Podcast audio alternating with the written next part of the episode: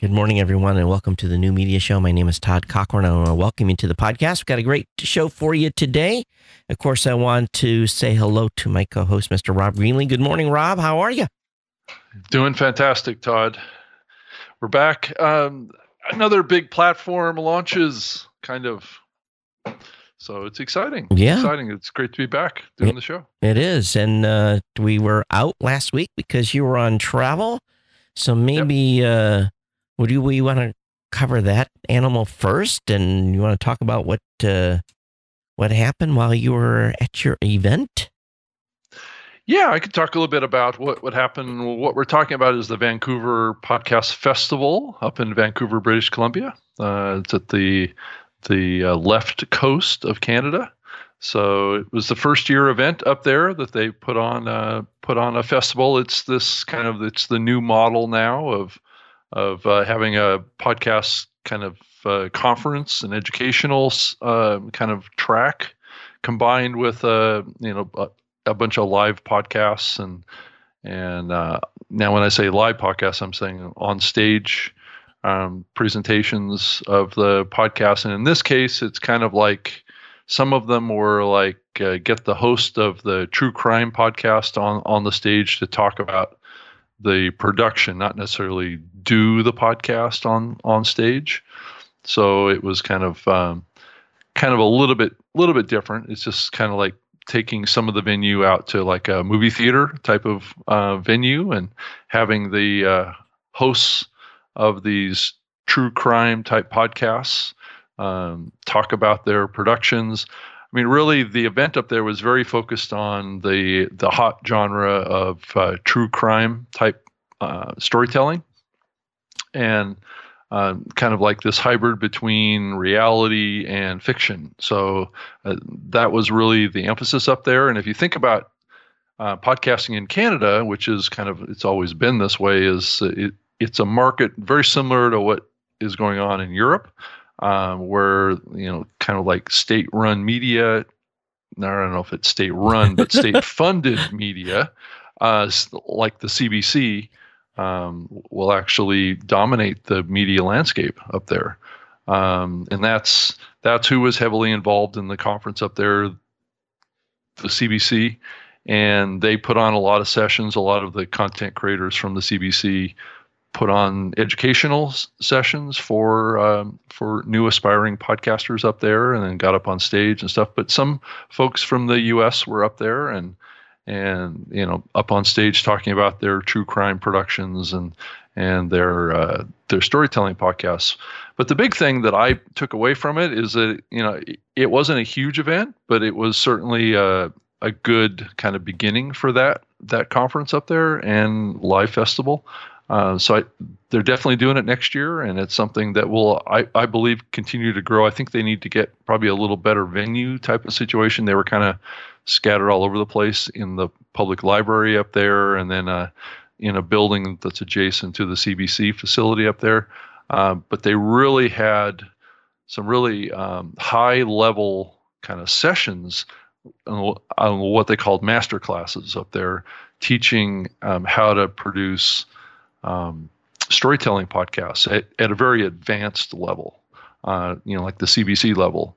Uh, it's really audio journalism is what it is at, its core. Um, but in some ways, the the sessions were like way over people's heads, right? Hmm. It was very, very, um, very sophisticated productions with very complex kind of recording equipment and scenarios and and um, and stories and so there's like writers and then there's producers and the editing was very complex. Uh, you know uh, using software like reaper to uh, produce these multi-track recordings. So like these these audio producers would go out in the field and they would they would record all this different audio and then they bring it back. It's it's kind of Todd like what we've talked about for the last couple of years is that you know uh, some of these storytelling podcasts can be pretty heavy productions. No, oh, they have uh, to be. Yeah, right. And so that was something that that was interesting for me to see. I hadn't seen very many sessions at any other conferences in the U.S. Uh, at that advanced level of trying to train beginner audiences on how to do these really advanced productions. Uh, and I, I walked away thinking because I because I heard from a lot of people in the audience when I talked to them after the sessions is that it would be sure nice to have a beginner level session, right? right? Not just you know go up to the professional level at, right out of the gate. Because I mean, most people in the audience were just sitting there like going, "I don't think I can do this." You know? Yeah, that, they they, yeah. they get scared when they see that, right? right?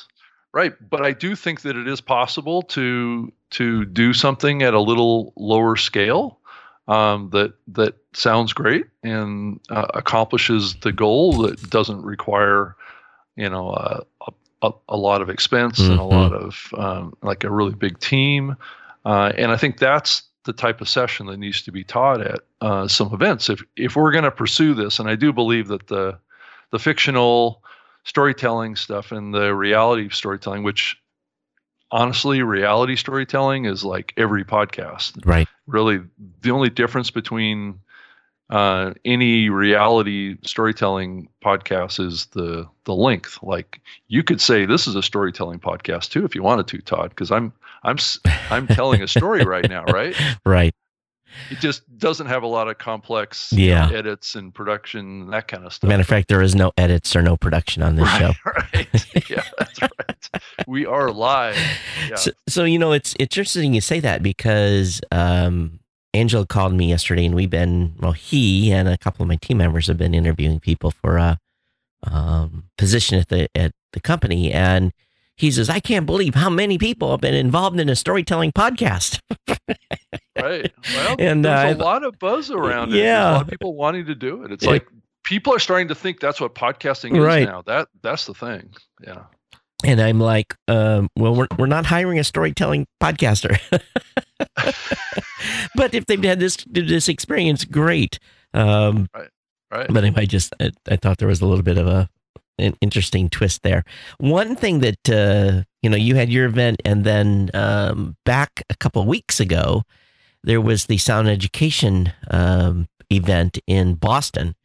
Right and, at Harvard. Yeah, yeah. I, I, don't know if we talked yeah, about. I was invited. Yeah, I was invited to go to that. I I turned it down though. Yeah, so Mackenzie yeah. uh, from our team went. She was on a panel, but Thursday of the event they had a workshop at uh, at the uh, uh PRX Garage in Boston, and that was held by uh, was hosted by Eric Nuzum, and right. Um, he basically went over three things your podcast needs. Then Friday they had sessions all day uh, around sound again around sound design and educational yep. episodes and a workshop. Uh, um, she participated in a session called uh, "Making Podcast Work Financially," uh, which oh. unique was the the the actual session was sponsored by Radiolab, which I thought kind of was was kind of funny, and uh, so, but uh, on that panel was uh, Andy Bowers, uh, Kathy Doyle uh, was there. One of our fans of this show was there. Uh, Marshall Williams from Ad Results down in in Texas. So yeah.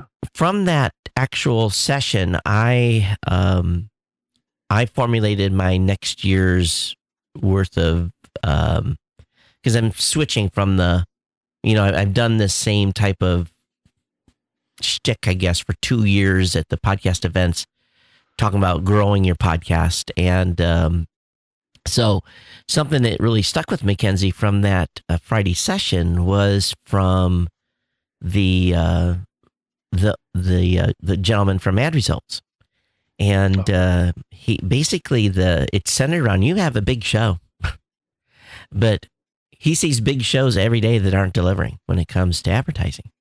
You know, yeah. he says they, yeah, you got a great, you got a great show, and your your audience is not engaged, and they are not, uh, they didn't perform. Uh, sorry, Charlie, we're not renewing, and uh, so I think I'll be focusing this year on helping podcasters learn how to engage bring results and bring right. results. I, and I think I get a little history in that, having 14 years with the same sponsor. So, right, and, and I, I, would say so. Yes, and I think I can talk a little bit to, and I don't want to dwarf into my other stuff that I've talked about, but I definitely can talk about the relationships and the this need. You know, yeah, you got 50,000 listeners. But if you don't get any sales from that, uh, you know, and also this this belief by podcasters that oh I can just charge six hundred dollars uh, for my thousand listeners. And I'm like, yeah, they might do that for a month. But if you're not delivering value back to the advertiser, and the value's in multiple layers too. So anyway, um, that's going to be my submission for Podfest. So um, I, probably someone's going to go out there and submit it as well. now that I've talked about it, but um, and then uh, the booth they had they had tables, but it really wasn't set up. They were in multiple buildings, so people were coming and going. So from a vendor standpoint, it really wasn't that much wasn't that valuable. Um, but it was a good educational. I think they had three, four hundred people there, so not a bad event for a, a little regional event um, held in Boston. So at Harvard, Yeah, that's.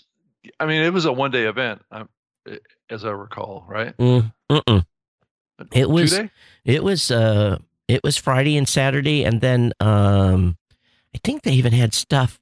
Yeah, um, it was Thursday, Friday, Saturday. So Thursday was the workshop Oh. in the evening, a mixer. Friday was all day sessions, and Saturday was more about uh, doing live. They were live events. Oh, okay. So they did. So they did live shows on Saturday. Oh, and, okay. it uh, was a little bit like a festival type format. yeah, Dan Carlin was there. Um, Zachary Davis.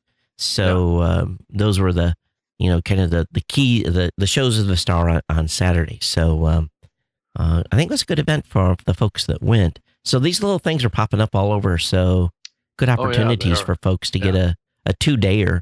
And I liked how they had it on a Friday Saturday. People don't have to burn too much PTO. Right. Yeah.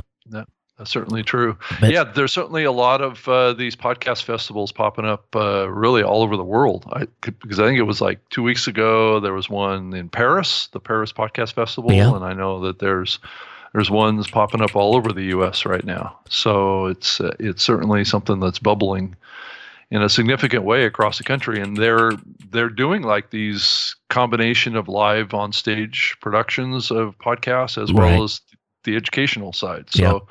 there's a lot of that going on right now, and it's it's really it's actually exciting to see. I mean, if you think back just a few years ago, the LA Podfest was the one that really kind of kicked off this combination of Mhm. Of doing live on on stage kind of performances of the podcasts in combination with an educational track. But when they started it, it was all the focus was on the live on stage stuff Yeah. and it was like they they had like these little closet rooms um, for the the educational track but but that that's what really kicked this off and it's just ironic and unfortunate that the LA Podfest is no longer operational when everybody else around the world is is doing it now right Yep. Yep. But let me share with the audience. We haven't talked about this at all, but whoops. Podfest is I mean, it's in February, dude. February eighth to the tenth. I know well, just- well PodCon and and this one and yeah, Yeah. So you know, it didn't wasn't Podfest in March last year? Uh no it's it's always been kind of like late February so it's kind of in between Yeah. Yeah, but- so that yeah. event's coming up, and it's it down in Orlando. I know yeah. So I, you know, I, I know that mm, you know Mackenzie's been taking care of the all the stuff for that for us, and I and I just looked at the date yesterday. I was like, whoa, whoa, whoa, whoa, whoa, and I'm looking at my schedule and you know making making sure I'm deconflicting that already. Right So February 8th through the 10th in Orlando is Podfest. And then PodCon in Seattle is going to be the, Yep. If the, you're- the next one, If you're a storyteller, you need to go to that. right? The one in the one in San Diego. Have we heard? Haven't heard? You know, I guess we finally got in touch with the folks that are working that over there. Have we heard Yeah. anything? Well, Much? they're yeah, the woman that was in charge of putting putting the event together as far as sponsors and stuff. She, was on maternity leave Yeah. for a while, so now she's back and she's putting packages together now. So um, it's it's coming together now. I don't see them doing a lot of uh, online promotion for the event though. That yeah. that's the thing. If you contrast it with what we see happening with like uh, podcast movement or even Podfest, Yep. uh, there's year-round promotion Yep. going on for that event, and and if PodCon wants to become a significant, which they certainly uh, are already, but if they want to even grow bigger, they're going to have to get on the the ball game year-round, like like all the other big events. Um, but again, it's it's huge on this storytelling piece. You know, this Right. is this is, and it was last year was you know we talked about a lot on the show. We were blown away. There was some Yeah. stuff that was done there that I was like, Yeah. really? I mean, it was like close to 2,000 people at that event. Easy. And I mean, that community um, is just rabid.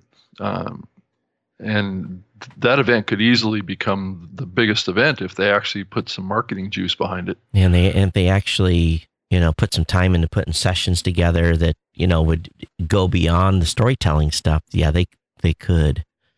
Um, Yeah. But it you know I, and and I I think this the story I like to tell the most about PodCon was when we arrived and setting the booth up. You know, you always do the recon, right? You walk around, and um, there was this board that um, basically says post your podcast ad, and and and I'm looking at this kind of like you know wrinkle my nose a little bit, and there's on the side there's crayons and pens and markers and um, stuff to tear out so you can cut out and make like a decoupage podcast ad, and I, I just kind of like, okay, you know, like we're gonna sit around a table and be kids and you know do do do an art project, right? And Right. uh, we are. and well, I walked back by there the next day and it was plastered from one side to the other, and I'm just like, so you know, definitely not, definitely not a normal podcasting audience because you know, and I'm not saying that that wouldn't have happened at a regular podcast conference, but it was it. I mean, it was like it was like one of those New York. You know, where everything was just it was it was full. It wasn't like one or two. It was like hundreds. it's, Right. it's like really, and people sitting around the table all having fun, cutting out stuff, and I just I was a little so it was definitely a different creative type of group. Nothing against it, but it, for me, I was just shocked.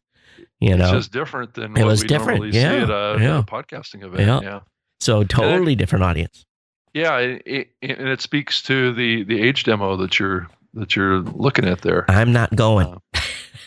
You're not going. No, no, I'm not going. I it, it's uh, not advisable for uh, uh, uh yeah. Uh, Mackenzie and probably one of our other team members will go. We're no, we're no, not, a Rob. Uh, I hope you're sending young people, and and you will not be the the lone old white guy in the room. Yeah, I thought about maybe wearing a, a, a, a rabbit costume or something like that. I don't know. So they Uh, would know I'd be like a really tall rabbit Yeah, costume. I. I'm not going because, because I'll be frank. They don't want to come up and talk to me. You know, they want to come up and talk to someone young and younger. I'm just Yeah. being frank. It's it, it it's the crowd, you know. So That's true. That's Yeah. true. But you know, and Todd, we can always have that fatherly oh, um, stop, stop, relationship. stop, stop, stop. I take care of my kids. I don't need to take care of anybody else's kids. right? So but actually, and it it conflicts with CES too for me. So that's that's another another main reason I'm not going. So I'm teasing a little bit here. well, it's it kind of conflicts, right? Well, you know, I'm going to be 10 days in Vegas. I'm going to be come back and face plant and and I have to get caught up for, you know, cuz I'm full and soon and I'm essentially out of pocket that entire time. And, and I'll come back bet you're. I I mean, Todd. You know, I'm sure you can go to the um, the iHeartRadio Podcast Awards. Well, that is the event that shall not be spoken about. Oh, okay. I'm sorry. Although it is kind of funny, I've had some calls. Um, I had one yesterday. This is hilarious. The guy's like, you know, a relatively big known company, and uh, said, "Hey, hey, hey, we want to be a we want to be a corporate sponsor for the podcast awards." I said, oh, "Fantastic!" I said, uh, and he says, "Well, tell me about your red carpet event." and I'm like, "Well, um, frankly, we haven't had one in about five years." And what? And I'm like, "Yeah, I'm a I'm a team of one." And uh, we barely have gotten any corporate sponsorship over the past 14 years. I said we've been running this thing on a shoestring. Um, and I explained, you know, what we'd done and talked about the history and and he's and and he's like, well, how much is it going to take to do a big event? And I so then I started explaining to him, okay, so if you don't have an event associated with another event, in other words, if it's not aligned with a um, Podfest or a PodCon, or I said, first of all, you're going to have a hard time getting the bodies there. You know, have someone fly to Vegas or do something like that, getting enough people to the event to actually, because I said we we're honoring independent. Well, really not independent. Anyone can enter, Yeah. but it Right. usually ends up being independent podcasters. And I'm, I'm like, we're going to have to fly people out. Well, how many we're to have to fly out? I said, well, probably 200. And, you know, and I, you know, I heard the pause on the other side of the phone. And uh, so I'm saying, yeah, we're talking a couple hundred thousand dollars to do this event. A hundred, probably hundred thousand for a venue.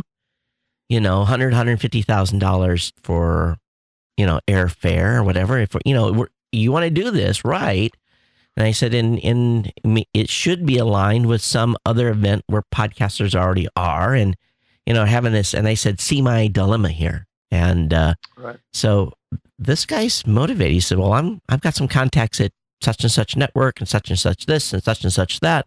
Let me go back and let's get some money. I'm like, uh, great, let's get some money. Uh, money talks, bullshit walks. So, um, I So, mean, the I mean re- you've got got the the serious podcast awards for the podcasting space. I mean, let's it's let's be frank the, about it's it. not the only one, Rob. You know, I know it's not the only one, but but it's the first one, and it's one that uh, I think is cross the industry. It's not narrowly focused on one one particular network. Nope. Um, And it's which- not. It's which- not a. It's not a. It's not an award. The pat the back of the good old boy network. right. It's actually for the whole industry. It's Yeah. not, you know, Yeah. and that's that's what's great about your your event is that it, it it doesn't have those biases out there that that a lot of the other events are not a lot of the other ones, but some of them. And and I'll be and I'll be I'll just be frank. You know, the the event has had not had the support of ever other podcasting companies because they people associate the podcast awards with me, and they associate me with Blubrry, and and I'm a competitor. So there's very little support from the actual podcasting industry. Where whereas I tried to get out of it, I tried to sell the podcast awards to get out of it, and then that company went bankrupt and then left Right. me hanging with bills and other people hanging with bills. Um, and I got the awards back, and I, I tried to diverse myself of it, and um, and now we've rebuilt it and it, it rebuilt the site to with uh, the support of the community and and a you know a fundraising campaign and everything. So um, it, it is not a moneymaker. My God, I wish it was, uh, considering the time I have to put into it. But the you know the, the podcast awards is not tied. It's tied to me. It's my AKA Raw Voice Blubrry has nothing to do Yeah. with it. I get no financial, no technical Right. support. Matter of fact, I get a third party, uh, a third party company that does all the technical stuff. So, but yet because it's associated to with Tashiwa, and then Japanese that means me. Um, so are we? That's what's I think is handicapped it. Yeah.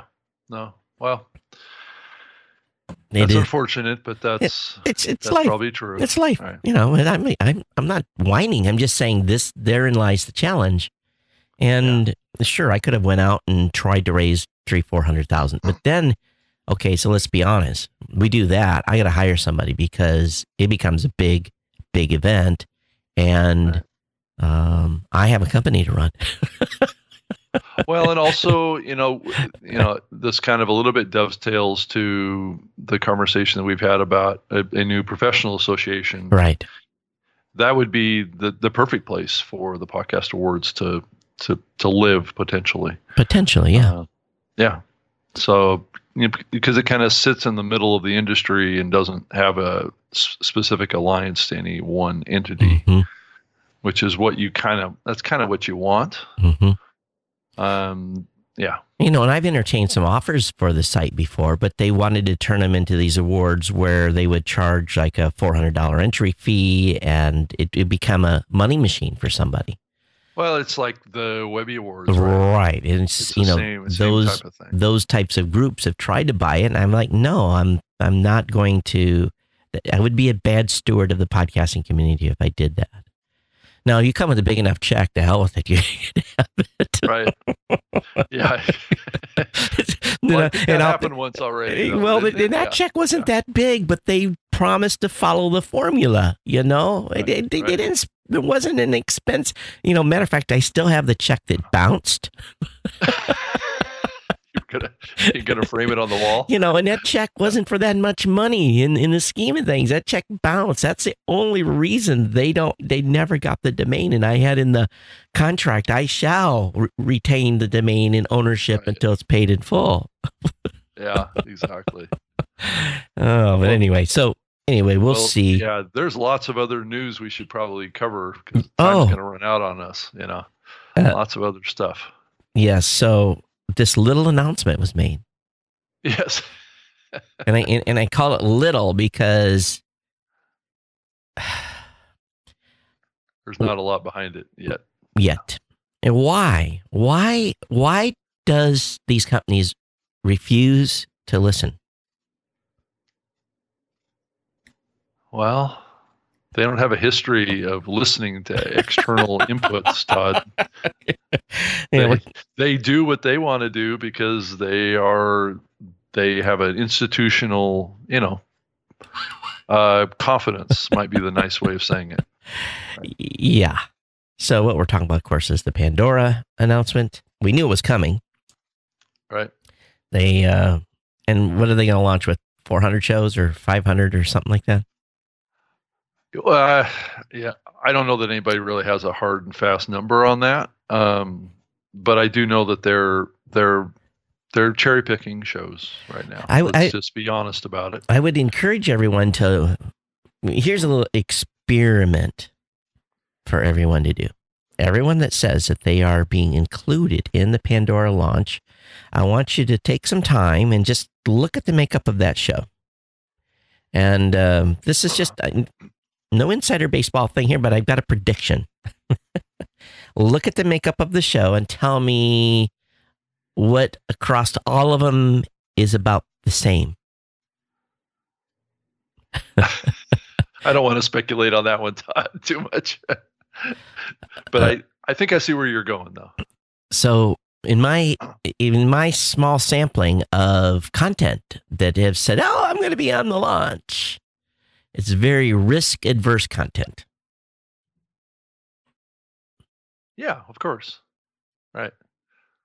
Well, it's like I think a good analogy to apply to it is it's like Pandora's dipping their toe in the water, right? To see if the water is warm or cold or or oh, they're too gonna hot. they're gonna find out it's boiling because people are going to have the same visceral. I have to be there. I have to be there. I have to be there. Well, we're starting to see a little bit of that, though I don't think that we've seen, at least so far, the fever pitch that we had No. achieved with the uh, the the roller coaster ride of a of a said Spotify, That's right. um, and and that could be just because of the demographic nature of uh, Pandora, which is a little bit um, older. It's a little bit of an older user base. It's larger actually than Spotify. It's about 76 million US users, where Pandora or Spotify, I think, is in the 50s, Mhm. 50 million. So, but um, but Spotify is larger than Pandora on a global basis. I believe there are 159 million users on Spotify. Uh, so uh, Pandora is US only as well. So that those are key points to keep in mind when you think of Pandora. Mhm. Uh, they do have the potential, I believe, to have a significant impact on uh, listening to podcasts in the U.S. Um, because podcasting, Todd, I mean, it, it, it is starting to skew a little younger, the, the the listener side of podcasting, but still the the lion's share of listeners are, are a little older uh, to podcasts in, oh, in the U.S. to hear people talk, they wouldn't believe that. But you know, I'm Right. I'm done fighting that. Yeah. Oh, wait a minute, Mark. Mike says Podfest is March seventh through 9th, two thousand nine. Oh, let me go back and look at Podfest. Oh my God, I'm looking at the wrong dates. Dude, Rob, March. I was looking at the 2019 website. I apologize. Oh my God. the, no, the it's Feb- 2018. 18 is what you were looking at, right? Oh, what the hell is the deal here? There, I searched for Podfest, clicked on it, I ended up on the 2018 dates. All right, it's March 7th through the 9th. My apologies if everyone just freaked out. March 7th through. Okay, let me reload the page here because we're going to have people tripping. March 7th through 9th. That's what I, I was freaking out. I didn't think it was in February. All right, I'm sorry. We got us I got us off track here, but Mike, thanks for squaring us away here in the in the chat. Uh, March 7th through 9th is Podfest 2019. Okay. Someone's going to be emailing me very angry. All right, where we were, we we're back on Pandora. Yeah, and I've got a weed whacker out my my window here. I don't hear him so much. Oh, that's good. Yeah. That's good. I'll keep talking so you don't hear him. Yeah. so, so anyway, go go ahead. Go So ahead. I, I you know, I, so yes, they're dipping their toe in the water lightly, and I would suspect that the majority of the content's very risk adverse. Nothing too far right, nothing too far left. Uh, some very calm, down the middle type of content. Um, at least, they they did ask for political stuff though, so I have to say. okay. Yeah. So I don't know, you know, I, I don't know, you know what that means, but I don't know, you know, we are submitting some shows over there, Mhm. so it's just a matter of it's not a, at a very big scale yet, You're right. and I think that's even even the case with um, with what's going on with Libsyn and all all the other players in the space. Um, I think Rob kinda- said 423 shows or something like that. Right, right. We're just content's going in there very slowly. This is this is almost a carbon copy of what we went through with Spotify um, in the early days. This was a couple of years ago, um, but they did the same type of thing. You know, submitting shows in a spreadsheet, um, and then they would go through and pick the shows that they they wanted to add to the catalog, and that's Yeah. kind of where we're at with these guys. You know and it, it's it's it's painful to do that because then you've got a whole uh, valley of podcasters saying how come i wasn't picked? You know how come? How come? How come? Right. and uh, why why was i excluded? And um, therein lies my my it i guess eternal bitch is that it's you know you you alienate uh i don't know d- d- in the chat room are you alienated that you can't get on pandora D- do you care you know tell me in the chat room do you even care or does it, but I do does it think that yeah. go ahead rob Go, go ahead. Well, I was just going to mention before we beat up on them too bad. i'm I not would- beating up on them i'm just asking the No. podcasters if they're Yeah, alienated no, no, no. I get it. I, I wanted to put out there too that I think part of what we're going through here, and I don't have any inside information on this at all. I mean, other than just to say that what I'm hearing is that shows are being added very slowly. Uh, even the ones that are submitted over there, they're not going in very fast, which leads me to believe, and this is a little bit of an issue that we saw with Spotify, is that I don't believe that they've they've architected their system yet to rapidly ingest these this type of content yet. Um, and that's part of them dipping their toe in the water hmm uh, is to bring stuff in, learn um, about what it takes to parse this stuff and get it into their system. And we may see them go through a development cycle, just like what we saw with Spotify, so they could ramp up to be able to accept more shows. And that may take some time for them to get there. Uh, I just wish, I guess, in hindsight, that they would have done that somehow um, quietly. Um, but I think they feel pressure because oh, of what's going on with Spotify. of course Right. uh, you know, where you- where you been Right, right. And and it's and that's why I, I believe we're seeing what we're seeing right now. Uh, I'm not sure that their system is really architected to to take in shows at a large scale. Well, all, Uh, all they have to yeah. do is ask for the database spots they want, and we'd be happy to export Right. them. Uh, s- you know, uh, Right. a list with uh, you know seventy five thousand shows. Right.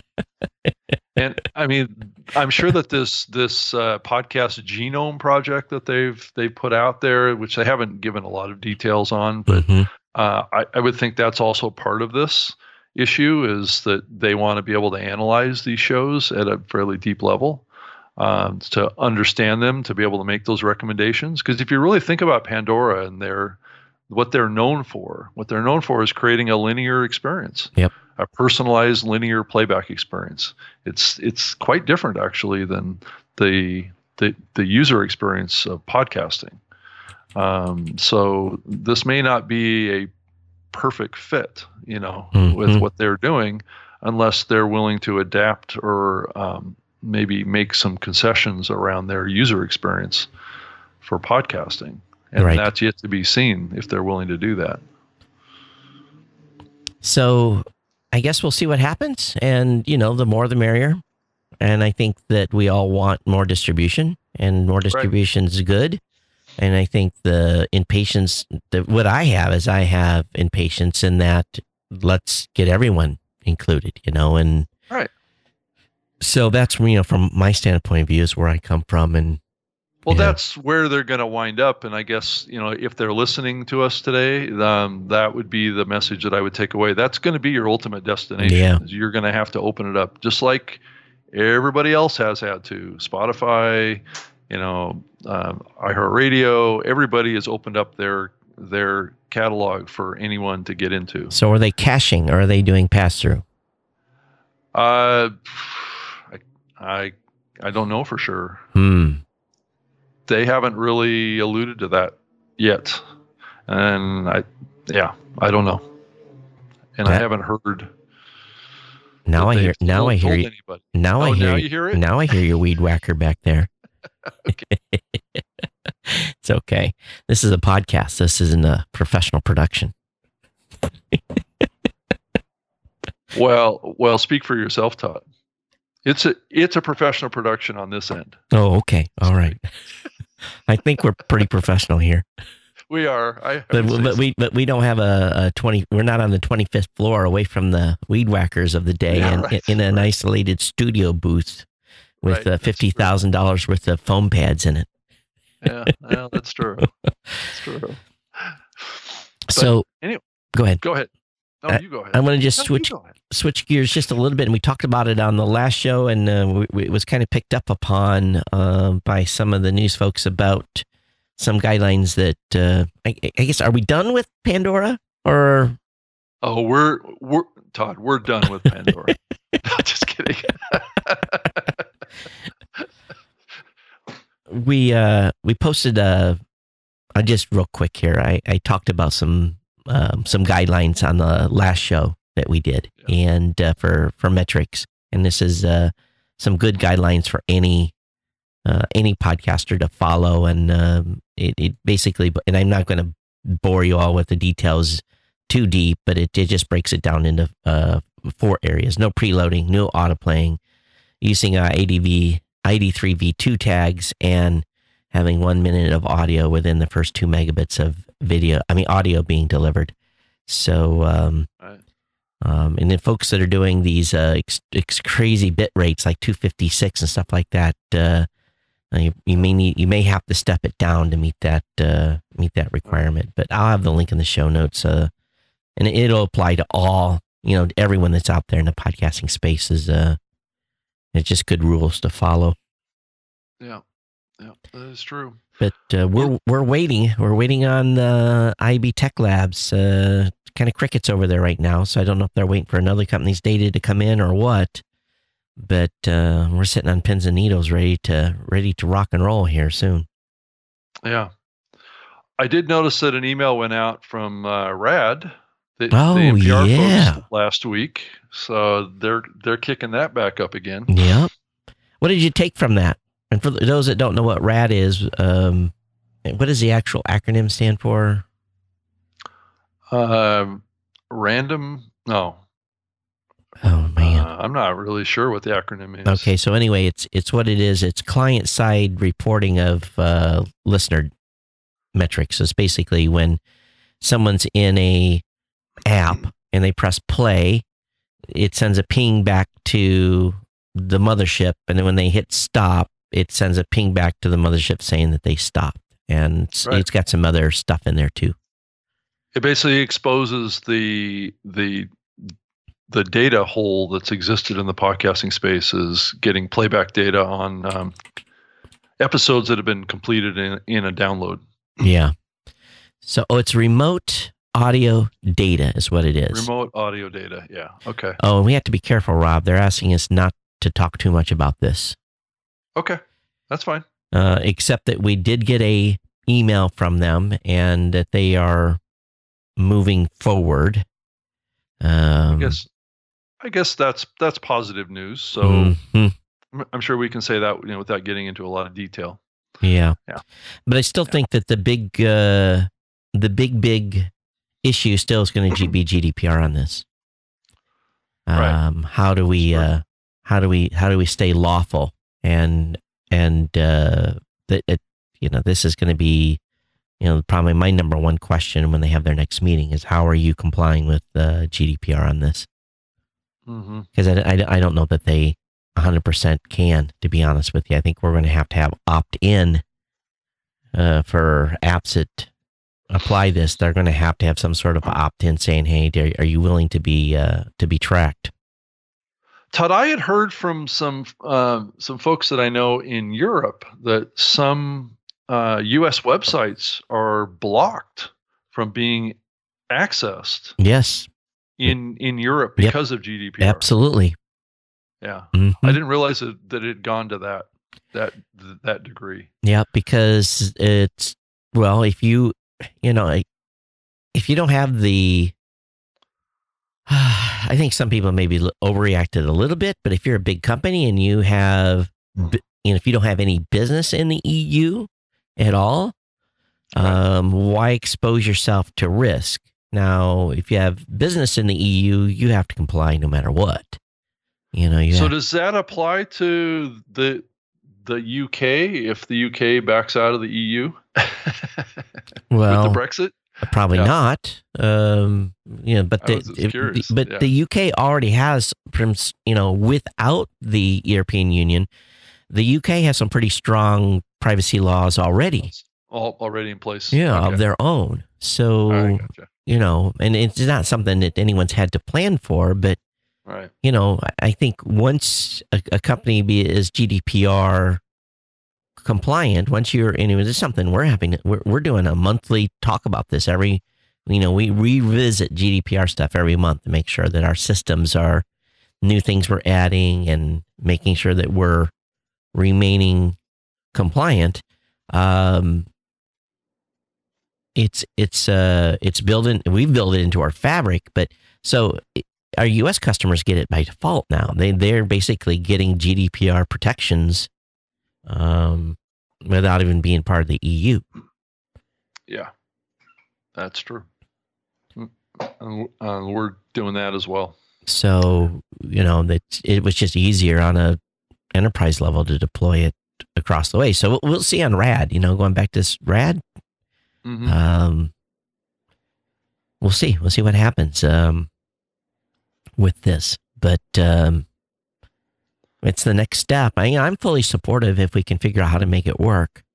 I, Right. I because it really then, even though we've got the IAB certification, which I think goes a long ways, it's going to be many Right. years before we get RAD into any appreciable number of devices that will actually be, you know, first of all, they got to get this thing ready. And, um, they, they, did take on board some um, recommendations. I do see some links in this email that lead to um, some sites that actually are helping with the with the the app uh, implementation. Right. There's just so much stuff going on in the space, Todd. I mean, being being out for a couple weeks on this show, Yep. I just I just go through the list of my head of so many things that have been going on. Um, you know, like Apple's kind of gave me the impression that the site manager tools are going to probably wind up going away. Uh, we're told that site manager. I don't think this is in very few people have site manager to begin with.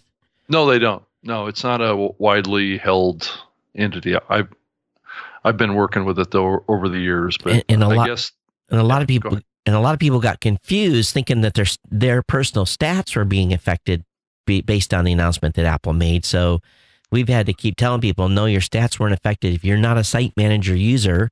And they say, what is site manager? And you know, if if you don't know what site manager is, you're not affected. right, that's true. Um, Most people that have Site Manager know it uh, very well. Yeah, Um, but Site Manager's old, clunky, clunky, clunky, clunky. Uh, you can really screw up a show easily with Site Manager. In fact, you can Right. delete a show um, completely. completely. Complete. Right. So If you don't realize that if you remove a show from Site Manager, you're removing it from the catalog entirely. entirely, So Yeah. so so networks that are using Site Manager, if you're going to eventually either Apple's going to do it or you're going to have to do it, is you're going to have to submit a list of shows to them and have them move the sh- the shows out of that area. Yeah. Um, or Apple ha- also said that they're going to be having a new Site Manager type of Mhm. um, of of capability that would be built more into the Podcast Connect area. right? Uh, so that's that's the future of this thing. So so a lot of those networks, like like if you go to the front page of um, the the podcast area uh, in, in Apple, uh, you'll see like these icons that link to like Panoply or NPR or whatever, We're- kind of like grouping pages. Yeah, we're talking in the actual um, in iTunes Right. itself. Yeah, Yeah.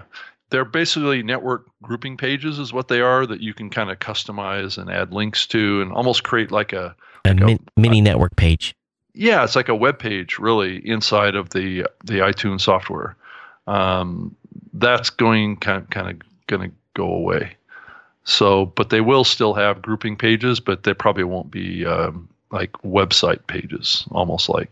So, is my guess. And it actually, you know, be honest with you, I, I'm glad it's going away because, um, example, Tech Podcast Network still has a number of shows um, in there, and every once in a while, one of the guys will ask because we added everybody in the early days, and Right. um, and now folks are saying, "Hey, how do I get out of this?" And I have to send an email to Apple. Can you? Because I can't do it within Site Manager. I can't take a show out of the network and put it back in the normal.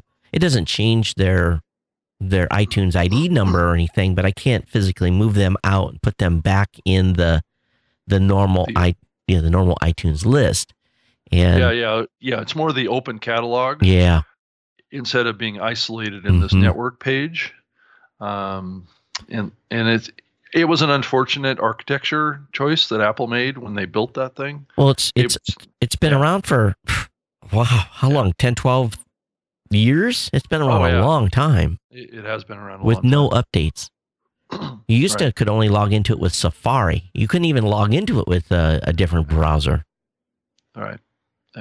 So, yeah, and it's uh, yeah, it, and it's and I understand why they're having trouble with it. It's part of their old architecture. You know, it's kind of a Right. hangover.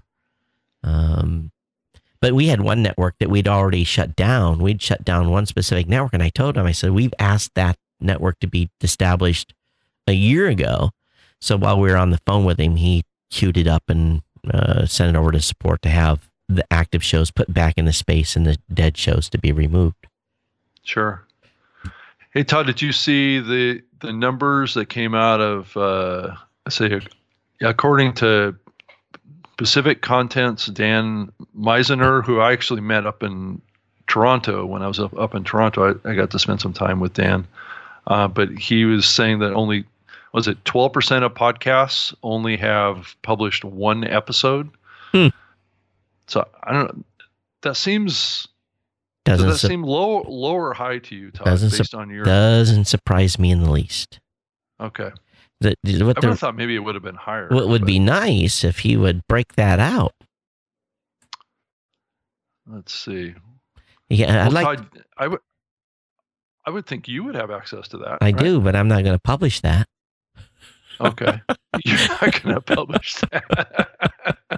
you want some- you want somebody else to. Because I'm not going to be the jerk that does it.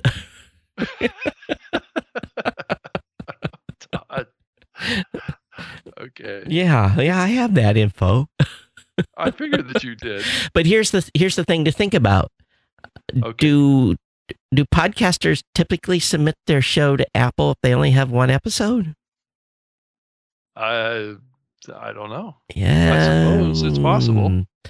Yeah, I don't we'll see. And then six percent, uh, he says here also haven't made it past two episodes. I'm not surprised. And it says half of all podcasts have 14 or fewer episodes. Boy, that sounds like some numbers I've shared before. It probably, maybe that's where he got it from. I Well, no, not I, I'm. You know, I've said that. You know that uh, essentially fifty percent of podcasts won't make it to episode seven.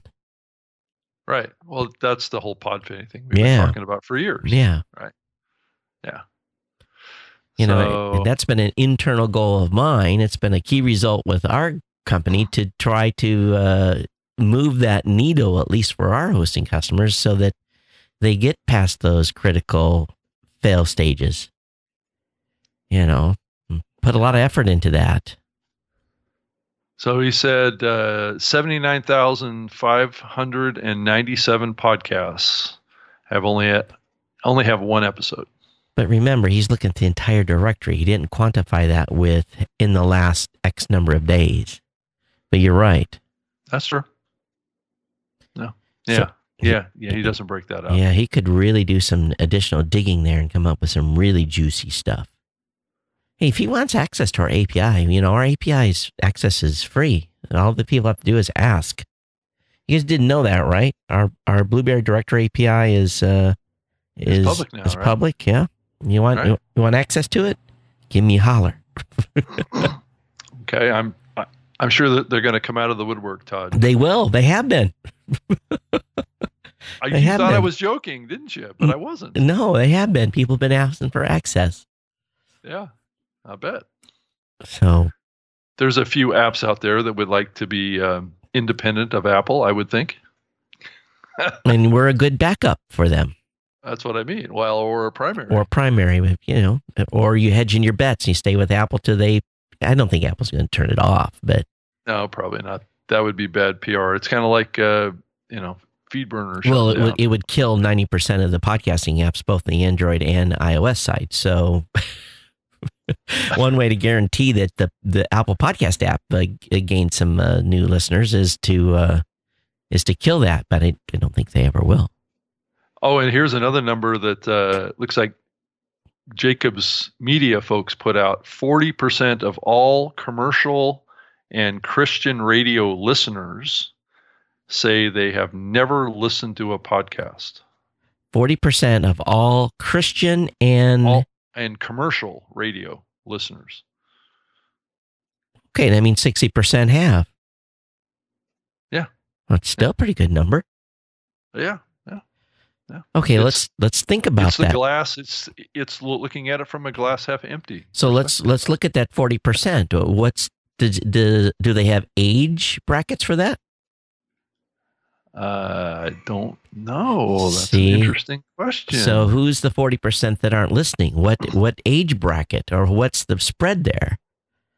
I would make some speculation, again, pure speculation here, that it would be those that are significantly older, because let's let's think about this for a second. Do okay? You can go to church every Sunday, all right? All right. But do you listen to country? Do you listen to church radio? I would bear to say I bet that answer is no for most. Right. So who who do you think is listening to church radio? I, I would uh, suspect that that uh, demographic trend's much older. yeah. I would bet that's fifty plus easy. I might be wrong. Yeah. Yeah. No, it's it's probably accurate. I think that the numbers have shown that the the listeners to commercial and Christian radio would be on the older side. I would think so. I, I tend to agree. Because, you know, I, most people are not, well, I got to be careful here, but most people don't want to listen to evangelists. You know, I think that in the 80s, evangelists were big. They were, all, you know, I guess I think they probably still are on some TV channels, but I don't know if, and as evangelist, I, I'm going on a limb here. I'm really probably going to get crucified in email, but um, I think it trends older. Yeah. And let's just say it church attendance has been on the decline for a long time. So, but at the same time, um, I think that pre- people are pretty modern. If they go to church, they go to church, and if they they might listen to ACDC on the way out from church, you know. So some of right. these churches are pretty progressive now. Um, yeah. So I just speculation on my part. I don't know. Again, if you listen to church radio, I'm happy. It's, it's, it's what it, that's what it. We live in a country where you can do that. Um, and you can choose your programming but still 60% that have listened. That's pretty awesome. Todd, I guess uh, Anchor finally clarified their terms of service. That's to me, I was, I'm not surprised. But, you know, I, I try to sit back and look at the 50,000 foot view on that. And, okay, so they had to, I think. I think yeah. they had to. I think they had to remove the argument. Right. So good on them for doing that. I'm glad to see mm-hmm. that they have and yeah. smart move on their part. So yeah. did they do it because the investors are giving them pressure? They're not growing. Because if you're on VC, the goal is the goal to get the next check is to grow, grow, grow, grow, grow, grow, grow. Well, I think they are succeeding at the the growing part. I, I am not sure that they're succeeding at the revenue part. That's the other. That's okay. So, yeah. but okay, so you remove the barrier, you remove the terms of service barrier that people had issues with. N- number one, number two, and I just, you know, I'm just speculating here. Um, you're under pressure to grow, to grow revenue, and you are sending emails to podcasters saying, we will pay for advertising in your show for 90 days. And then after that, we'll look at trying to find you a permanent sponsor. So, and then also uh, get get you free podcast hosting too. Right. So right. when when podcasters hear that, most of them go, "Hmm, what's the catch?" So I think inherently they have a problem converting people over that are already established. Yeah. Um, until it's not they, easy to move. It's I mean it's still a, a pain for podcasters to move, but so but yeah. So, you know, I don't know what you're seeing on your end, Rob. I know what we see on our end. And, you know, I have a little tally sheet right. that the support team keeps. It puts a checkbox every time we migrate from some, migrate someone away from any service. If I get one from one of yours or I get one of Libsyn's or if I get one of Podbeans, we, we put that in a tracker sheet. We also track where we're losing shows to. If someone says I'm leaving, going somewhere else, we ask them where they're going we try, of course, to, you know, try to help them to stay, but, you know, we don't, we are all doing this a little bit. And uh, that's the beauty of this space. There's no one that's fully in control. I, I yeah, I think it's the beauty of the, of the space. So, you know, I know what I'm seeing coming in from, from Anchor. Right. right. And I'm, I'm personally seeing more ticks in that column than many other columns. So I don't know what right. you guys see, but. Well, to kind of read the first paragraph of uh, of an article that was written by the CEO of Anchor. He, he writes after speaking with countless podcasters in the community, we're setting a new standard for podcasting with a terms of service that is simpler, easier to understand, and better reflects our mission of empowering creators everywhere. It's not a standard; it's what everyone else was already doing. Yeah, it's a. He's making a proclamation that you know that's somehow new, but all the other hosts have been doing the same thing for you know 15 years now. Right. So yeah, there's nothing new going on here. So that's just the honest truth. So you know, and I, I they're gonna do what they're gonna do, and you know, there's uh, oh, we should talk. Hey, let's talk about the session you had. Oh, Oh, the session that I oh had. Oh man, you, we, we missed it. We should have talked about this at the beginning of the show. Oh, if you if you're oh, still you're talking about my my panel session yeah, yeah. If you're still Oh. here, if you're still here, hold on. Oh yeah, why didn't I remember to talk about that sooner? Uh, Todd. Yeah. So, Rob, Yes. hundred dollar CPM, huh? Yeah. Right. Yeah. so Yeah. you want to share, or can you? Well, I I was on a panel up at the up at the Vancouver Podcast Festival, um, uh, talking about monetization, how to earn money from your efforts up there. It was kind of kind of the name of the panel session up there, and it had uh, had a gentleman on from um, from uh, formerly from Castbox, and now is with a uh, platform called Himalaya is the name of it, and it's funded by a company out of uh, China. Right, I think many in the podcast space probably heard this talk about a, a Chinese podcasting platform that was, or um, the the podcast medium in Japan is like a seven billion dollar industry or something like that. you mean in China? I- Yeah. Oh, in China. Yeah, sorry. Um, and it was that. I guess that's the the main company that's behind that development in China. Um, is has come to the U.S. and has funded a startup called Himalaya. And so the guy that's kind of in charge of that in the U.S. was on my panel with me, and he was he was putting it out there that uh, um, that there was an opportunity for podcasters to make hundred dollar CPMS and that he had plenty of cash to spend in the space. So he had lots of lots of money to burn. What he said. So- on the panel. So he, so was he saying that he's paying out of his venture money a hundred dollar CPM to podcasters that are, want to be on his platform? Was that what he was implying? no, he was mainly just making making generalized statements around advertising and podcasts. Oh, you could get a hundred dollar CPM. right. He, And he can have I- my whole inventory.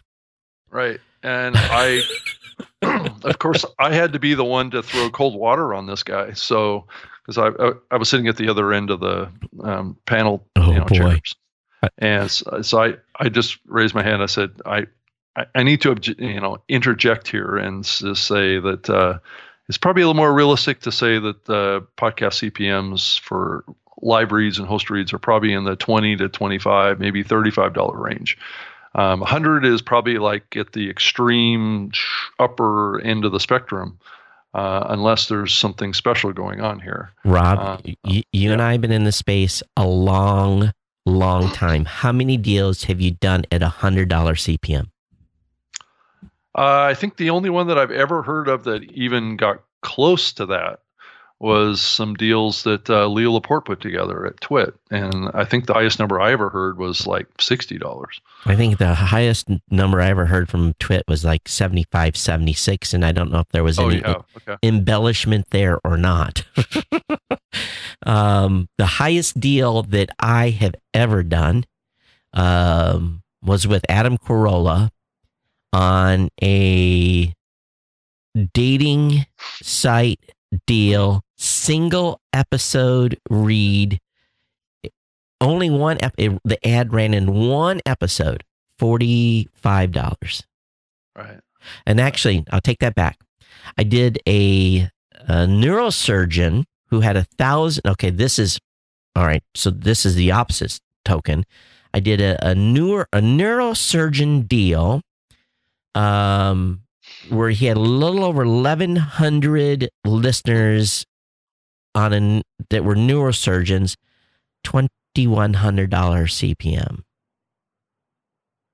Now, okay, so yeah, Todd, all of you that's that's more than a hundred bucks. yes but but it was it was from a pharmaceutical that wanted to reach those neurosurgeons for a very short period of time it was a big deal but it ran Right. one month and this guy got four ad deals four ads from this pharmaceutical to reach those neuros, world renowned neurosurgeon.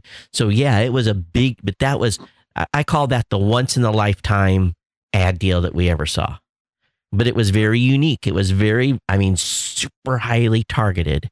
And the pharmaceutical paid uh, $2,100 uh, but again, the guy only listen twenty one hundred dollars CPM, but he only had a eleven hundred listeners, so the check was only twenty one hundred bucks right, right. per episode. Okay, right. it wasn't two million dollars. well, it was a very a very valuable listener community. Right, very valuable right. listener community. Now that's the if you can have that kind of valuable listener audience and have a hundred thousand listeners. Woohoo! Retire, you know, but hundred dollars CPM. What what what what what kind of yeah. I'm just gonna be frank. This guy is not doing any ad deals. He's not. That's completely that's completely impossible that he has done any ad deals at a hundred dollars CPM. He's outright. Yeah. Come on. Yeah. Well, yeah.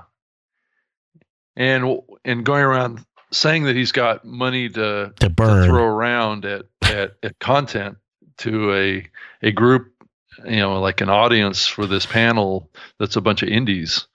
I can imagine, you know, I had quite a few of them come up to me afterwards and just say, "Who the who the heck was that guy?" so like, even even the audience was kind of like looking at. yeah, exactly. I mean, because I was up there talking about the indie community and how how podcasting was really at its core right. not really an, really an advertising medium, right? And it's just like, and most people in the audience were like, "Well, yeah, that's kind of been my experience because I'm not making any right. advertising revenue off of my podcast." Right. So, so it's like you know, this guy's talking about the the biggest shows in the space and somehow applying that to us, right? Yeah. And that's and it doesn't it doesn't translate. Please, so. if if anyone in this audience, and we'll keep your names secret we will. We'll just email us, uh, either Rob or I. And if you want to use a burner email account, that that's okay. Um, but I promise we'll keep your information anonymous. Uh, tell us the biggest CPM deal you've ever done, and um, and then at the same time, tell me what that ended up being dollars wise. Was it a million? Was it five hundred thousand? Hundred thousand dollars? What what was the the number? You know, because I've done ad deals, two hundred fifty, three hundred thousand dollar, uh, you know, a quarter deals. That yeah, you know, at twenty dollar CPM, right. you know. But what's the if for those of you listening, what's what's the? And of course, people are man. This is just like asking for the holy grail. No one's going to send me an email because they're not going to. They, they're they're not going to want to reveal, you know. But you know, what again, we'll keep it quiet. You don't have to tell what vendor it was or anything like that. But what's the biggest CPM deal you've ever done that was at scale? Not just for a thousand listeners, but at scale. Yeah, right. well, and also, yeah, he was talking about how how the future of the medium is free hosting. Mm-hmm. So, I mean, if you add it up, uh, everything that he talked about was all about them spending money. right? If you think about it, you know, he must have a boatload of venture capital. That's all I can say. Well, it was like he's going to give away the hosting. He's going to um, buy ads for hundred dollars CPM. Wow. Uh, have, obviously, or I, he can have my whole inventory. I'll give him every, right. We'll, right. and we'll have every podcaster on the planet signed up for hundred bucks CPM. Yeah, and his venture capital isn't going to last forever. Great. well, it's the Chinese, so they dig deeper. You know, they're not the first uh, podcasting company in America that's you know it's Chinese based. You know, Podbean is as well. So, right. you know, they're not the first, but Podbean didn't go around giving a hundred dollars CPM. no, Podbean has built a built a good business for themselves so, because they they use business principles. Right. so where was this guy from? Uh, well, he he used to be an executive for Castbox, so he's a younger guy. He's, uh, he's only been in the space for two years. So, so and and if you go, and you can hear okay. the guy. Great, great. On the on the um, the Wolf Den, you know, with the midroll folks. Uh, he did an interview over oh, there. Oh, really?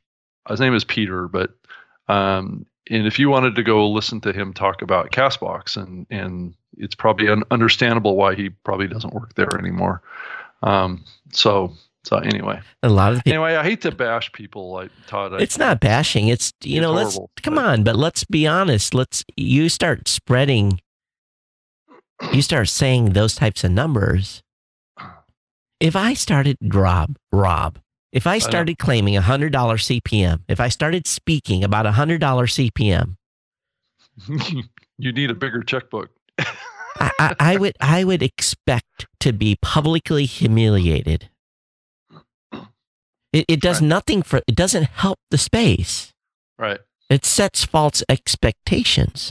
It does, and it's harmful. But it also he has to realize that people that are hearing it uh, know it's wrong. Right because it it it defies reason. what uh, You know, I, I've been called out on stuff I've said before, and you know what?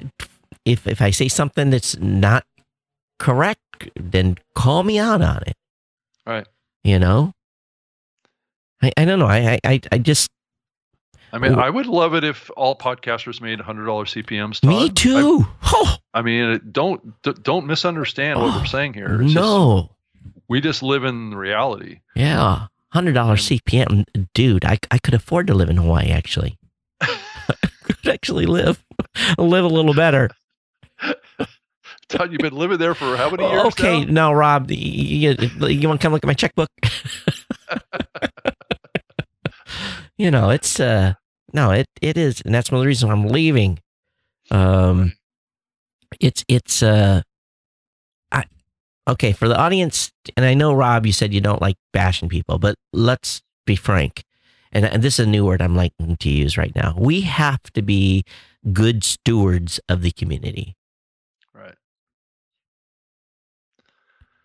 Yeah. And and if if someone has to do it, and I don't mind being one of those stewards that, that calls people out if they're if it's totally crazy. If he can do a hundred dollar CPM and he's found the magic formula, I'll sell. I give him every every. I give him millions of downloads a month to sell. He can have it all. He can ha- have it all. Yeah.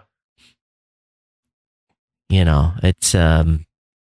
It just doesn't. You know, I just pure business principles. It just doesn't make sense. I mean, I know that there's this trend for free podcast hosting and that kind of stuff. It just doesn't financially make sense. I mean, unless you can build a business around advertising yeah. um, to pay for it, yep. that's the only way it's going to work. And, and, or or donation models or whatever, and there's revenue splits or whatever, mm-hmm. which which is what Anchor's trying to do. Anchor's trying to build a business around donation models and advertising. Maybe if they can get shows that scale big enough to to get advertising.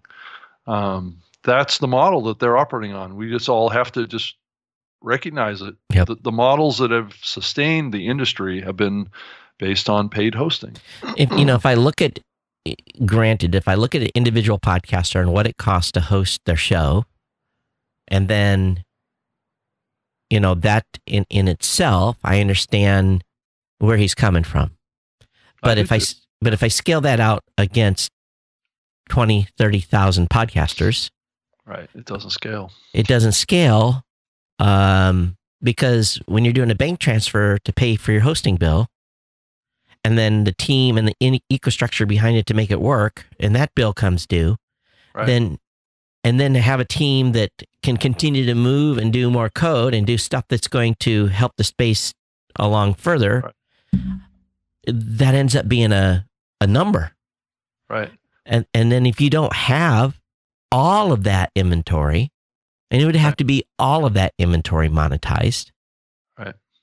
And it would it, we would have to force monetization. You would have to take advertising. Right. You would have to take what I give you. yeah. You know, and, and, so and then what do we end up like? Radio where you're listening to a a, a erectile yeah. dysfunction ad in the beginning of your show right. or, or some super vitamin that makes you more viral or what you know you're going to get this right. Right. And it will drive drive people back more to self-hosting again too. Right. Um, so it's it's it's a complex thing, and I you know I hate to, these companies think that they're being innovative, but the reality of it is is that they're actually can be very destructive because if if they convince enough people to do free hosting, then it's going to drive out um, the businesses that have been that have built this medium and and keep innovating and keep pushing things forward in a solid way that people can rely on. Um, that's that's the danger of it, and because these guys' business models, everybody just needs to realize it, and this is not unusual in the venture capital world. Is that they're they're charged with growing fast, grow fast, and sell, sell, yep, and get right. revenue. They want a ten times, five to ten times return on their right. investment. Right, and two and to three they don't. Care, they don't care who they destroy along nope, that process. They don't care. They Right. don't. They don't care the devastation they leave in its wake. Right, and that's that. That's the bigger concern that the podcast community should have about these players that are entering the space doing this, is that the space that you know today, if they succeed, will not be what it is today. And we, So- every company, and you know, maybe the times have changed, but every company that has offered this model up to this point has failed. Every company, Right, because Or- the model doesn't work. or they switch to a revenue model. Now, and many of you are going to say, "Okay, you guys are hypocrites. You guys are host. You run hosting companies." Well, And yeah, it- well, I'm the the rent doesn't get paid with free. Yeah. I mean, that is true. If somebody wants to take that that position with us, it's it's certainly true. We do have a vested interest in this medium. Yeah. Of the current models that exist, that's the honest truth. Um, but the honest truth is also the opposite, which is these models are very destructive.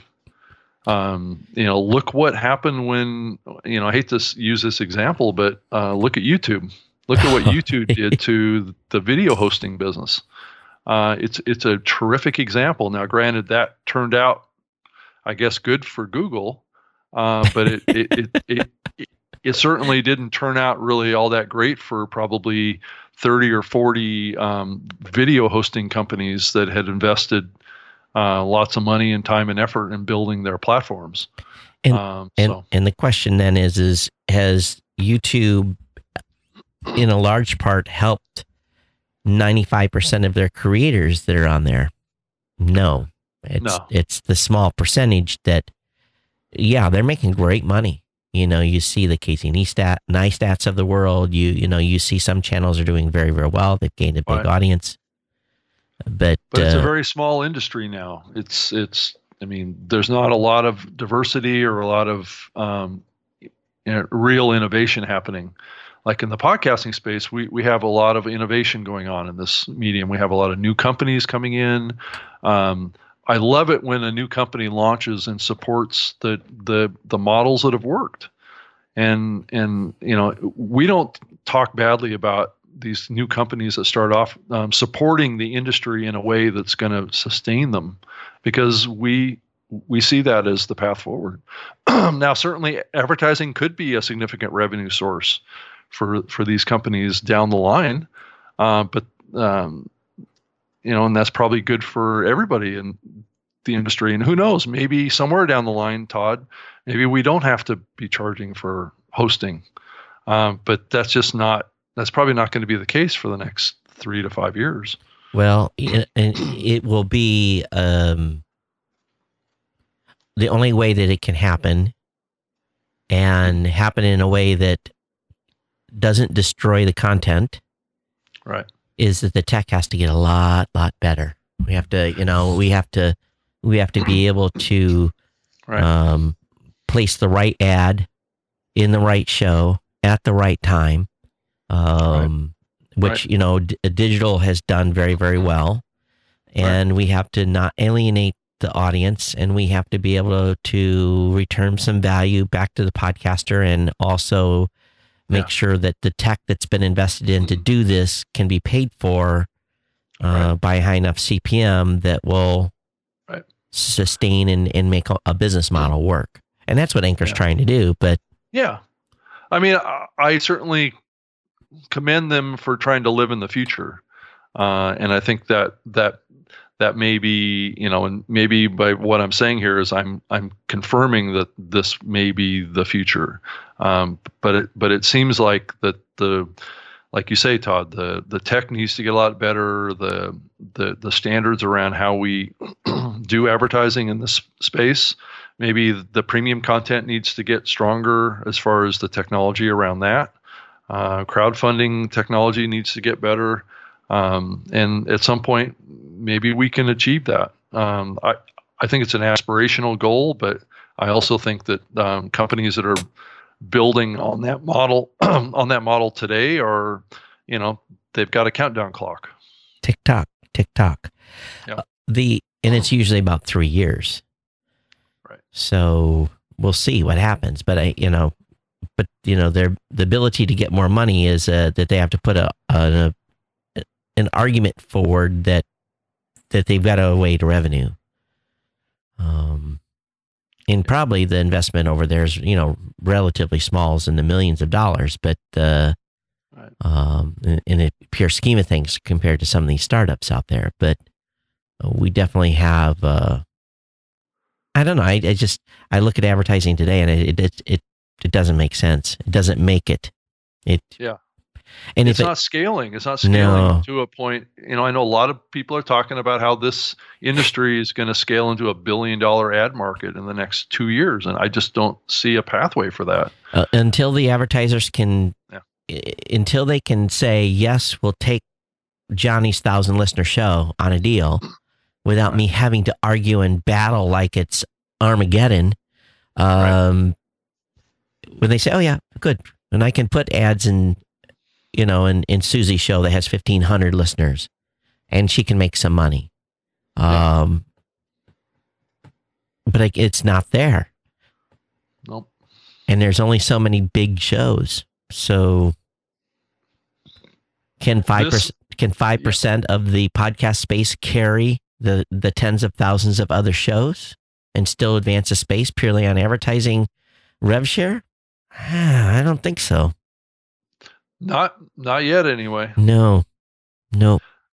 But I do think that th- this is this is another reason, f- um, I guess, for the need of uh, some sort of more standardization. I guess I hate to say that, but it you know or, or around a professional association of some sort is so we can start all of us working together to try and come up with practices that will get us there. If if that's what we all agree what we want is free hosting, then we've got some work to do. A lot of work to do.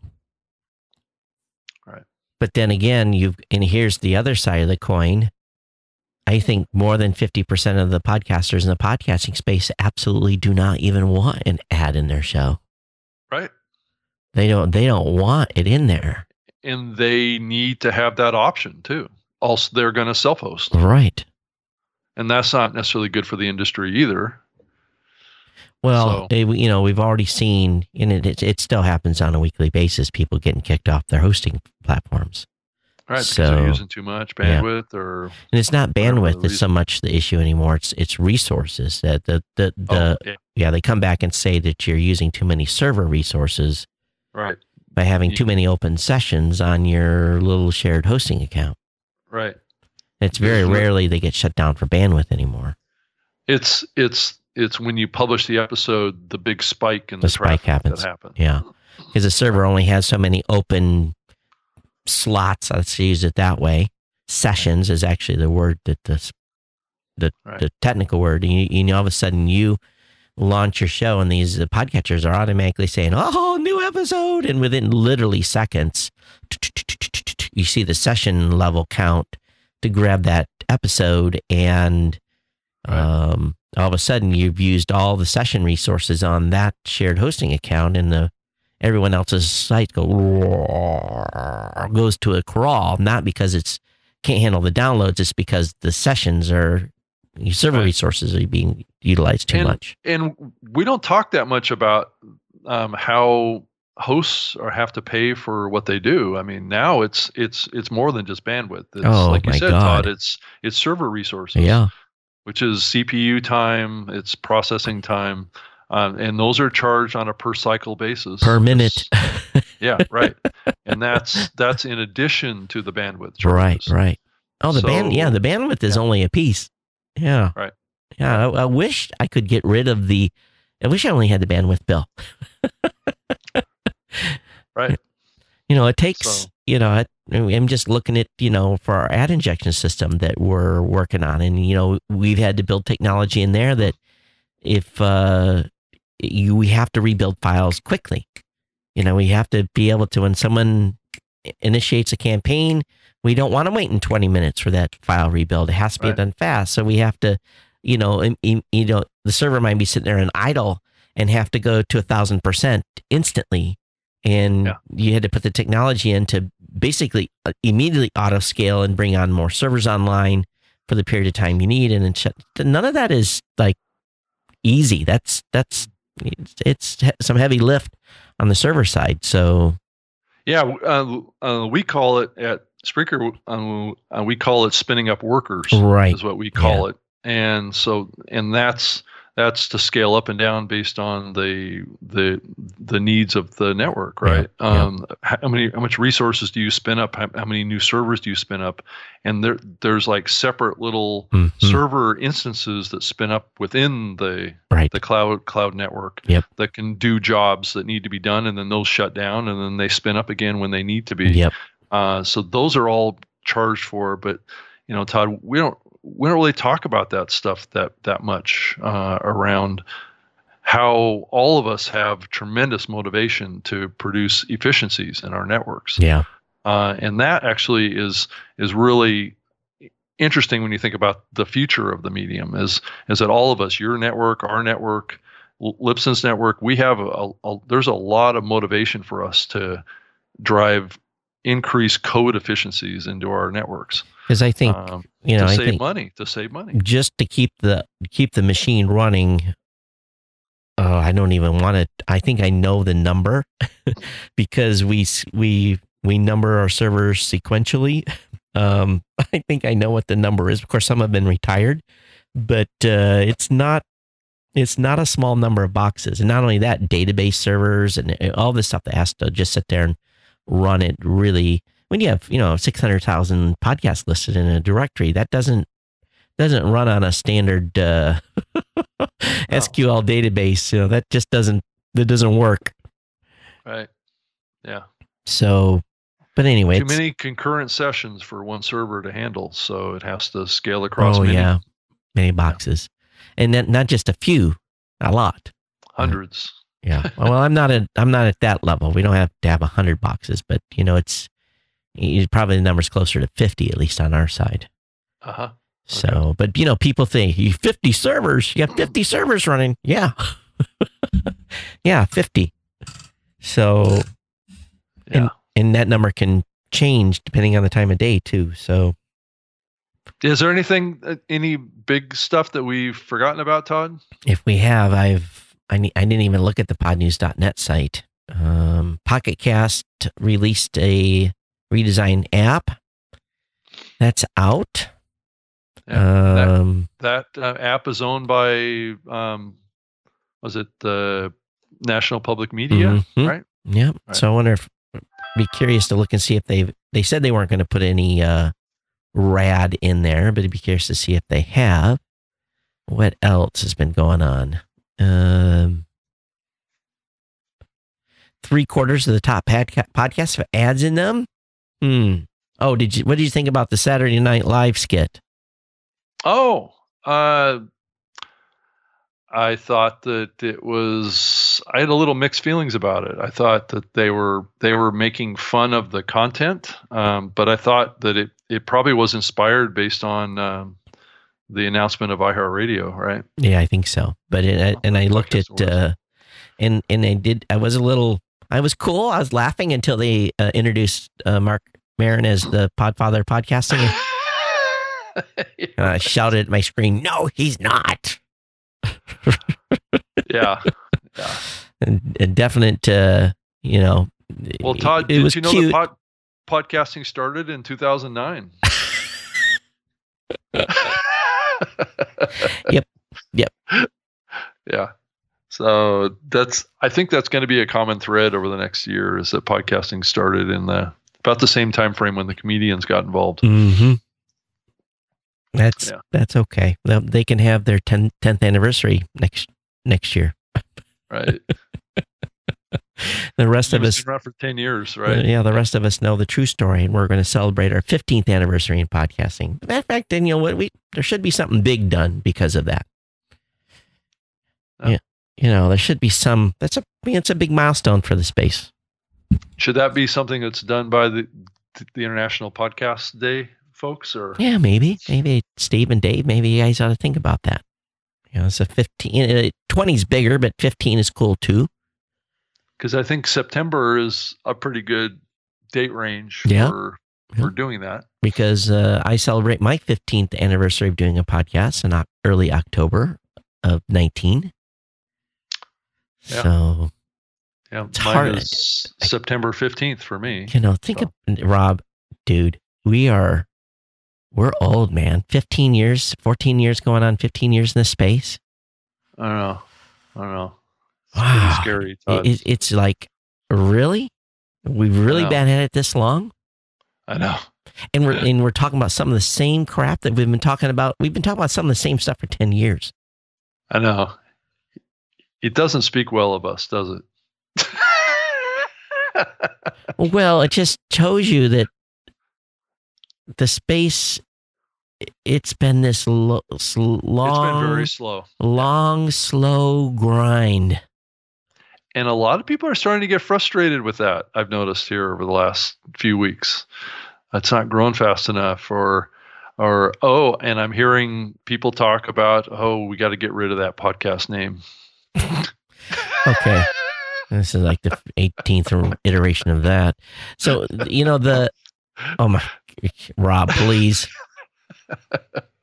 I know. I know I had to say it. Sorry, Todd.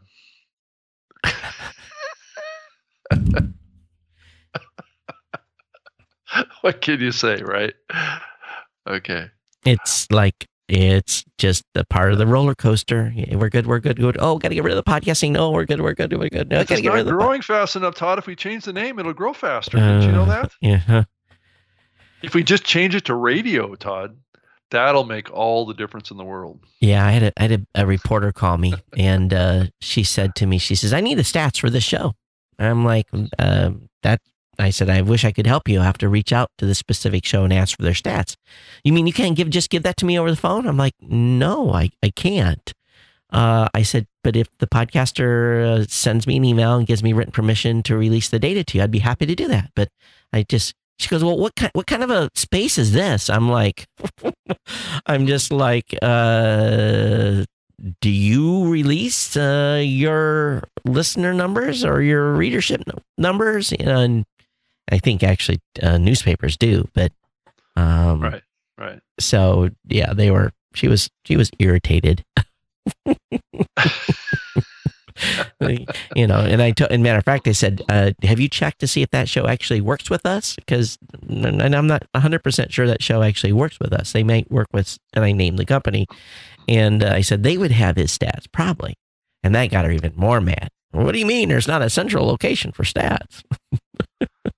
But Todd, I think in this next year, I, I think we're all going to be really challenged to come up with ways that um, we can grow this medium a little faster. But I I don't have any magic bullets for that, Sustain we- superior content.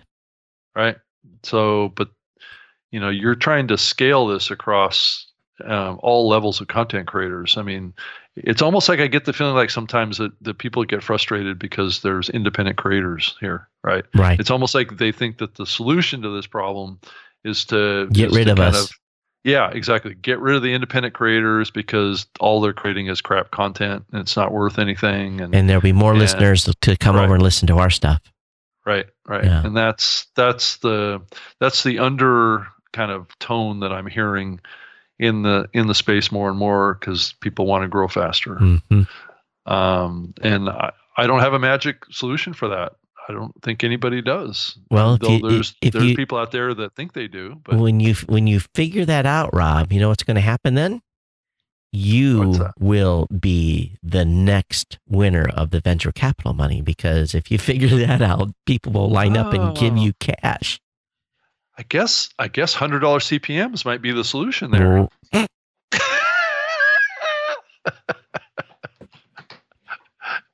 There you go. Yep, That that'll make the space grow faster. That'll attract it would. new, new It, w- it would. Well, it would attract new podcasters right. That's right. If It that- would. if that was really the, you know, really the case. But um, and that may be the motivation. But who's? I mean, I I, I kind of put it clearly in the lap. I mean, at this point, Todd, I, I I put it clearly in the lap of Google and Apple. They're responsible for growing audience. Well, um, podcasters have still. I saw a thread the other day. The guy is complaining was eighty five percent Apple and fifteen percent other, and then I looked at his show. I didn't even didn't even comment, but uh, the guy had on looked on his website. He he was promoting Apple and Spreaker, uh, Stitcher. That was it. And I'm just like, okay, don't complain to me if you're you know if you're complaining about your audience makeup. How come you're not helping your listeners? So we have a we, we have a lot. We have to take ownership of our own Right. our own growth as well. So hey, That's we're true. That's true. we're long. We're really long. We are. I know. They're it, been gone for two weeks. So are we going to do a show uh, after Thanksgiving? I think so. Yeah, What when we say after Thanksgiving? next Saturday we're going to do. next Saturday. Yeah, Um. Well, we can try. yeah, I think so. I fly out Saturday night, but uh, and that probably will affect our follow-on show the following week. But yeah, let's let's plan for next Saturday. I I I'm not doing anything for Black Friday except for being a keyboard warrior and uh and shopping from home Okay. and eating leftover turkey. and and and copious amounts of alcohol too. So I I I, I probably won't have too much turkey myself. No, I- That's okay. yeah, I don't think I know you don't. What what do you actually eat for Thanksgiving? Being a vegetarian, Uh, sometimes some faux turkey. so you get some get some, tofurkey. a tofurkey. Are you kidding me? You eat tofu tofu fur? Please tell me that's not what you eat. Is that really what you eat?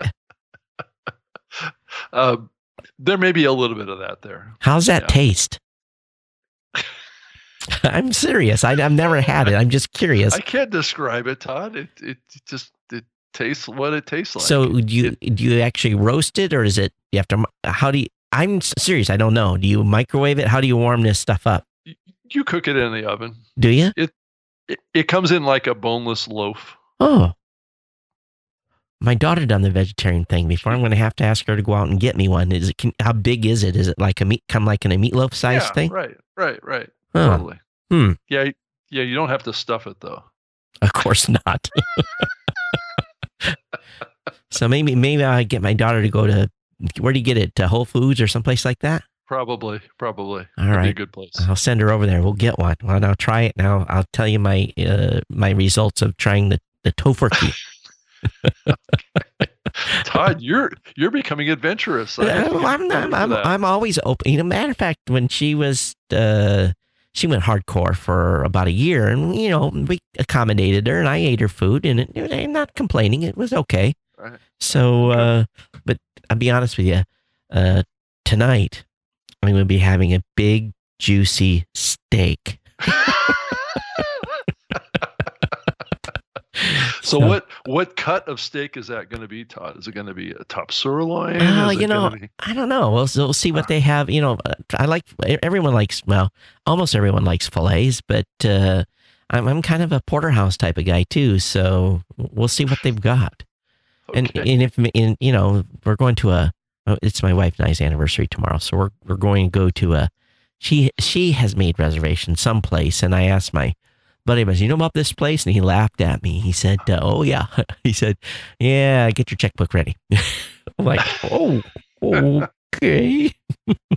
so I guess I'm paying for a, a good dinner, probably a little wine, and you know some all right. so all right. we'll we'll we'll yeah we'll see. I'll, I'll give you the report, but I'll, I'll make sure we get some tofurkey here, and we'll we'll we'll tr- we'll try it. okay. Good luck with that, Todd. Every everyone else out there that's listening to the show, um, hey, for those of you, of you in the United States, um, I know you got a big travel week coming up. Uh, load up on some podcast. Uh, uh, this one uh, obviously is uh, the primary one we want you to listen to, but at the same time, um, you know, introduce your your family members to podcasts. This is a good weekend to, and you don't have to promote just yours. Uh, if, if you know that you've got uh, an aunt or an uncle or an uncle that's a big sports guy, you know, recommend a sports show for him. Go prepared to uh, the feast with uh, with a list of shows, and don't be afraid to take their mobile device and subscribe them to yours and other podcasts out there to get them on the podcast bandwagon. So, you know, many of you are going to be in houses with 30, 40 people in it, uh, or even maybe smaller numbers, but some of you are going to have an opportunity here to multiply the people that are listening to podcasts in general. So this is the one time a year where you have a captive audience um, to do that. So have your pitch ready. Yeah. And Todd, I'm sure there's going to be a lot of people that are going to get um, um, Apple Watches for Christmas here this year. So we may see a bump in uh, usage of watches to listen to podcasts this next year. And we've got some questions out to Apple on the Apple Watch. We're seeing some curiosities there that we have to explain, and uh, we're waiting for them right. to. Right. Yeah. It's a whole new kind of uh, listening. Yeah, there's, situation. there's some weirdo stuff going on, and we we we we're trying to get to the bottom of it. But uh, yeah. Anyway, um, all right. Todd, at, Todd at blubrry.com. Rob at uh, voxnest.com if you want to send me an email, or you can send it to rob at robgreenlee.com too. And of course, Rob's on Twitter at Rob Greenlee. I'm on Twitter at Geek News. Yep. It's been our pleasure to bring the show. Have a great holiday. Be safe and enjoy your time with family. No fist fights. And uh, talk about podcasts instead of politics. It'll be a much more gentle Thanksgiving holiday. And There's for nothing to talk about politics anyway, right, Todd? It's it's it's a foreboding topic at uh, my family's Thanksgiving dinners. It's we've actually set an internal rule, no, because people end up getting pissed off. So it, right, right, yeah. Unfortunately, yes. So uh, no politics. All right, everyone. We'll see you next time. Everyone, take care. We'll see you. Okay. See ya. Aloha.